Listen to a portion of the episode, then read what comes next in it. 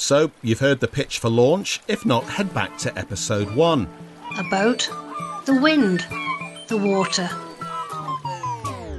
The one stipulation is that none of the contestants should be a celebrity. I would make it a celebrity competition. I'm Steve Blears. This time, will Helen say aye to celebs on her boat? She's coming up. But first, an award-winning exec with her advice on getting the show shipshape and ready for TV. Hi Helen, it's Cat Lewis here. I'm an exec producer at an independent production company called Nine Lives Media. I love your idea about sailing. I've always wanted to learn to sail myself. And I still remember that I was once doing a feature about people who buy boats. And I was really surprised to learn from the Coast Guard down in Bristol that actually very few of them learn how to sail first. So they've got the money to buy a yacht, they buy it, and they just sail on out there without actually knowing what they're doing at all, which obviously leads to lots of problems for the Coast Guards, I'm sure. Anyway, in terms of the idea, I think that the reason why we end up introducing celebrities into ideas like this, and I know you've specifically said you don't want to, but the reason why we do is to bring more viewers in. I think that Who Do You Think You Are is a really good example to consider.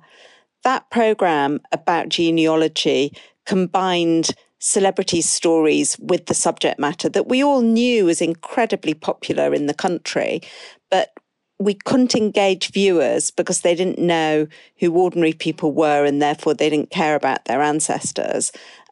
Whereas with Who Do You Think You Are, it just worked brilliantly because we all feel that we know celebrities and therefore we're more engaged and interested in their stories, the stories of their families in the past. So that's why we often bring in celebrities to immediately kind of draw an audience, because it's such a competitive market out there. We're competing against every film that's ever been made, you know, every other TV programme that's being made all around the world, and the streaming services, you know, by Disney, Netflix, etc., are incredibly competitive. And so it's hard to bring an audience unless you're offering something really special. And the other thing about the sailing idea is, to me, it feels as if there's not quite enough happening in each episode. We need quite a lot of drama because we're competing against drama. So in each episode of these kind of programmes, we need to make sure that people are really going to be going through a lot and we can capture that journey. So it feels to me as if it's a little bit thin in terms of the action, and that you need to kind of introduce much more happening in each episode. So that would be my advice. I know you're probably not going to want to take it, but I would make it a celebrity competition, and I would have much more action within each individual episode. But apart from that, it's honestly a good idea. Well done. Hi, Helen, how are you? Yeah, absolutely fantastic. So you need celebrities, you need drama, you need action. The minute you launch, if you don't immediately ensure you're sitting on the right side of the boat, you're in the water within seconds. There's arguments, there's tears. That would be from the off. What about the issue of celebrities? There are reality TV shows without celebrities. Are you willing to compromise on having some celebrities? I think if it put sailing out there, then obviously it would be a compromise. I just think it's such a shame, because celebrities, they've enjoyed so much in their lives. And let's face it, they weren't always celebrities. Somebody had to give them a chance. Look at Eddie the Eagle now. I mean, everybody... I'd turn up somewhere to see him. He's inspirational. He wasn't a celebrity when he went to the Olympics. Everybody thought, who's that geezer with his specs on? You know, oh, what a loser. He didn't come back a loser.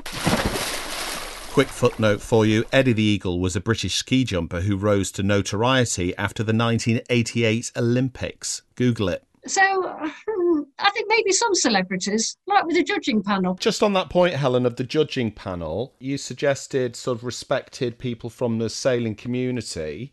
Yeah. That's a sensible idea, but is a bit worthy. Yeah, obviously you would have to choose charismatic instructors. Yeah, I mean that would be funny as well, because we don't necessarily, they don't have to all look like George Clooney or the female equivalent. I think that would be, as long as they've got big personalities, like with Shirley on Strictly. I mean, she's got a personality. My idea was that you'd have two sailing icons.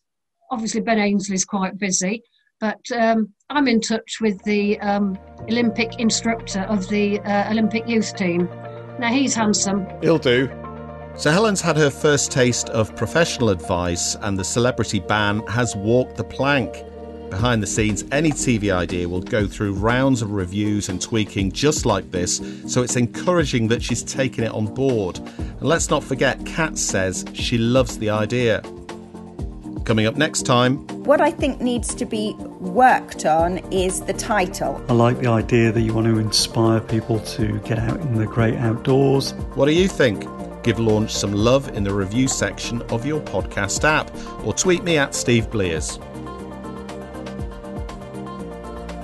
The podcast is produced by Bit Famous.